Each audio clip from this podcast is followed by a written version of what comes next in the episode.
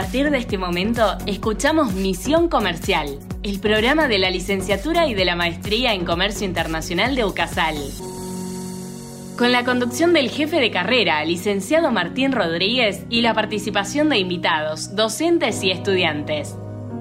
Misión Comercial. 15 minutos de información y actualidad sobre el mundo de los negocios internacionales.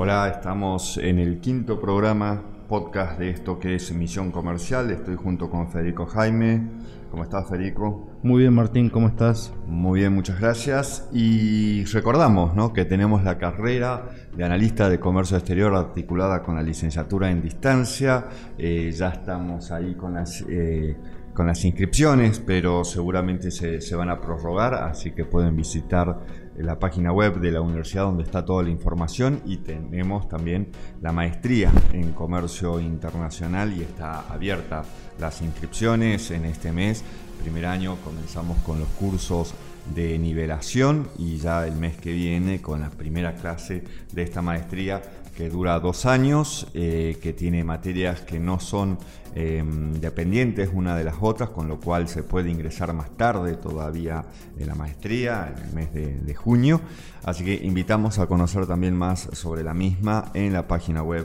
de la universidad.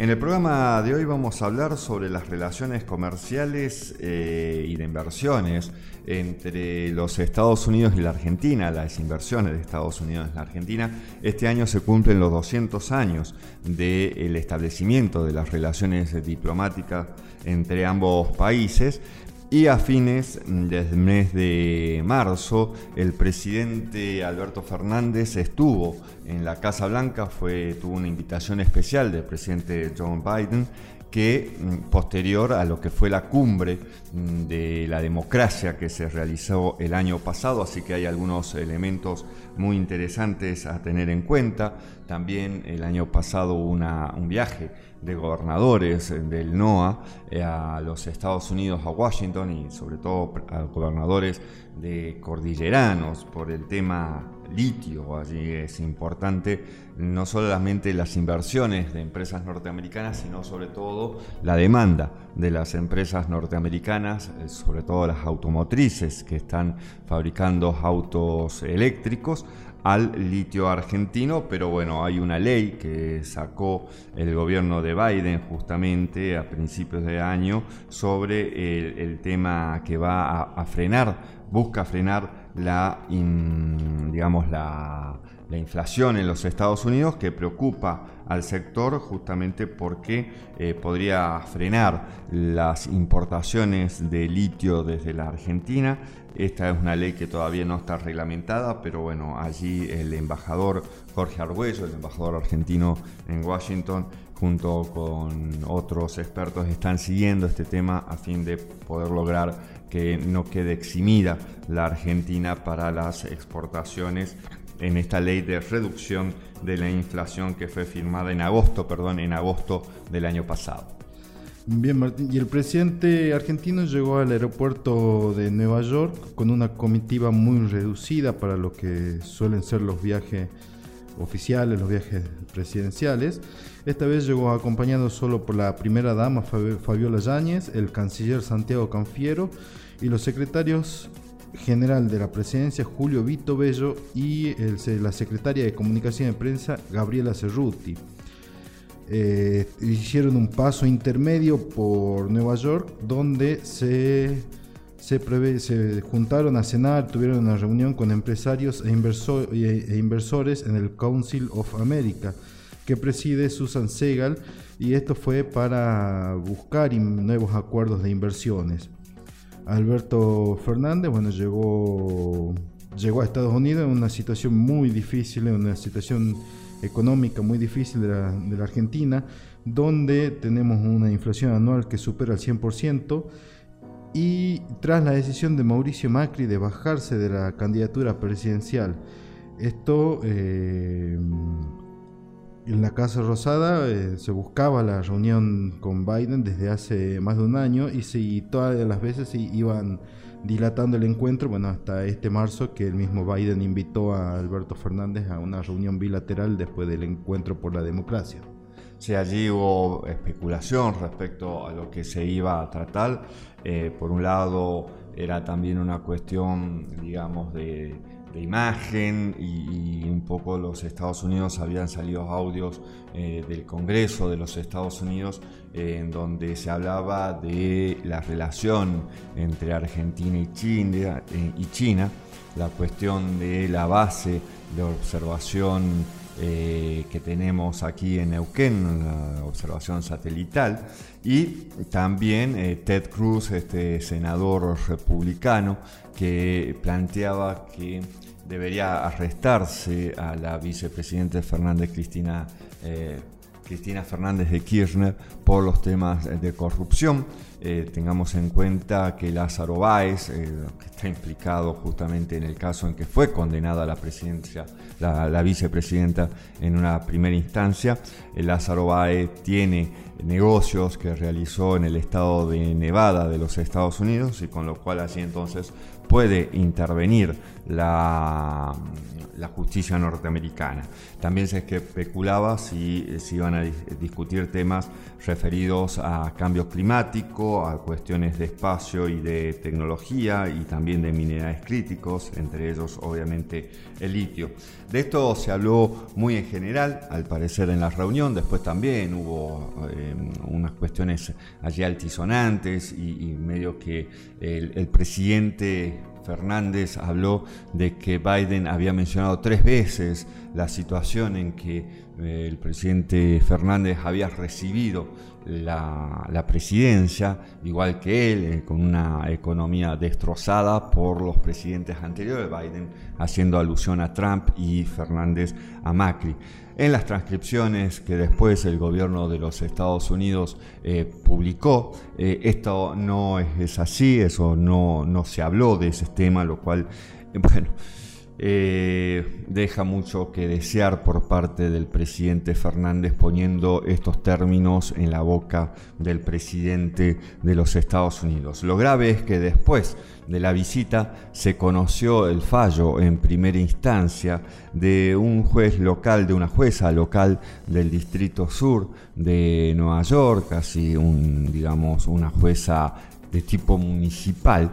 que encuentra culpable al gobierno, al, Estado argentino, respecto a cómo realizó la nacionalización de IPF y cómo afectó en su momento al grupo Petersen de Eskenazi, que finalmente se había declarado en quiebra y había traspasado sus acciones a otro grupo, digamos, de, de accionista, a un fondo de inversión, Buford, que también se le llama fondo buitres, que fue el que le inició acciones legales a la Argentina en los Estados Unidos. Ya vamos a llegar a eso. Esto se supo después de la visita, cuando regresó Fernández, y algo que pone a la Argentina ante la posibilidad de tener que pagar entre 17 mil y 22 mil millones de dólares. La verdad que no se sabe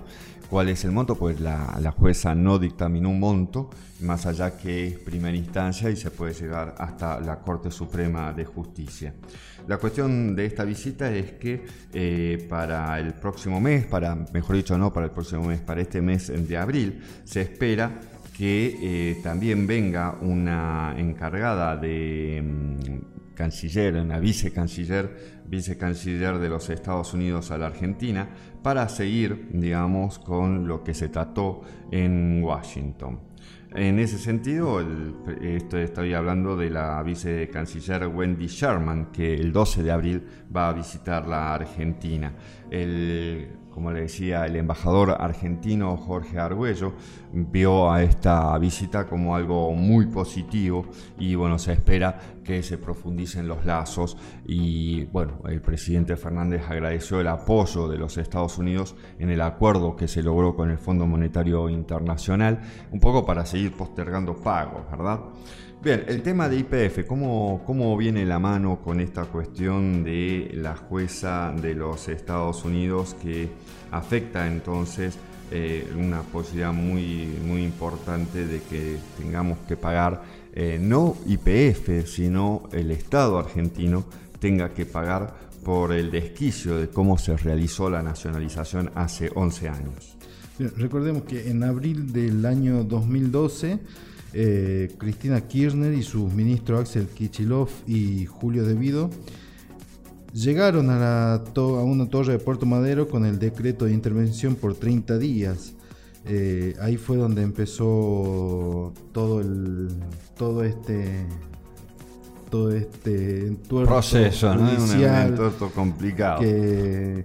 que bueno, que para entender el asunto hay que revisar lo que se ventila en los tribunales de Nueva York, algo así. Esto es como un juzgado comercial porteño, donde se, que cuando se estatizó IPF,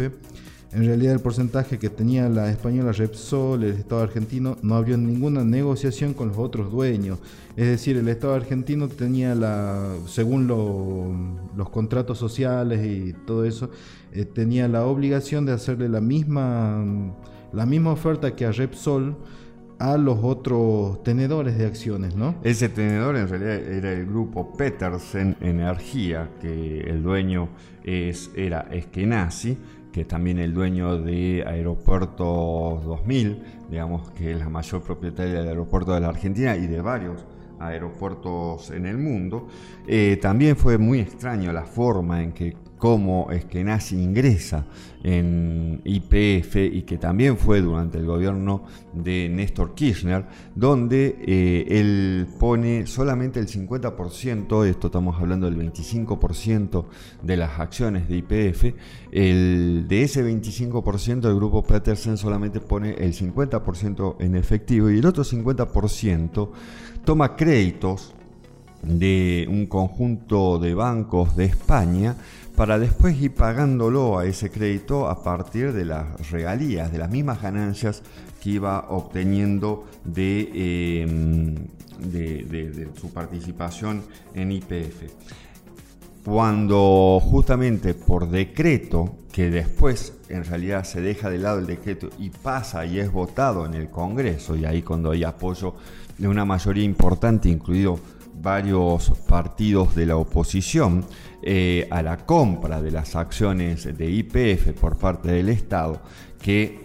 además lo paga, eh, y Kicillof lo paga con un bono que va a, 20 años y que paga eh, algo así como 20 mil millones por algo que valía la mitad y por lo que en principio decía que Argentina no iba a pagar nada terminamos pagando con un bono. Tenemos por otro lado acciones por parte de Repsol en ese sentido de aumento de lo que le tenemos que pagar. Y ahora viene esto, el grupo Petersen se declara en quiebra luego de esa estatización tan, digamos, que, tiene, que falla legalmente desde el origen, ¿bien? Y es a través de, de, una ley entonces que finalmente se declara de utilidad pública y se expropia las acciones pero de Repsol, no así las del grupo Petersen. El grupo Petersen con esto, digamos, entra en, quiebra finalmente y vende sus acciones al grupo Buford, que es quien inicia las acciones legales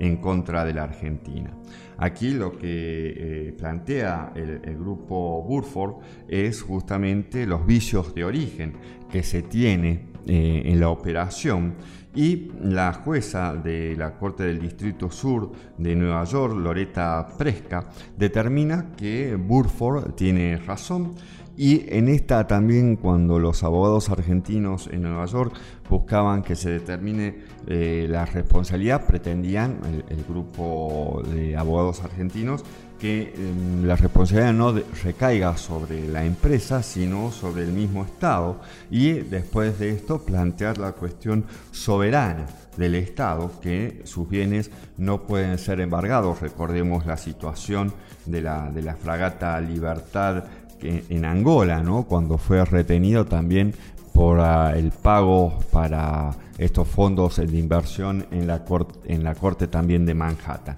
Finalmente, la jueza determinó que es el Estado, pero no determinó el monto. Esto da para largo porque, bueno, obviamente puede haber un planteo por parte de los argentinos en contra de esto que determinó la jueza y se puede llegar a una cuestión de segunda instancia y hasta eh, la misma Corte Suprema de los Estados Unidos. Un poco que el tiempo se nos ha ido, con lo cual vamos a seguir en el próximo programa, en el próximo podcast, con el intercambio comercial que existe entre los Estados Unidos y la Argentina, que se ha multiplicado el año pasado con respecto al año 2021 y veremos cómo se proyecta esta relación en los 200 años de las relaciones diplomáticas entre los Estados Unidos y la Argentina. Muchas gracias.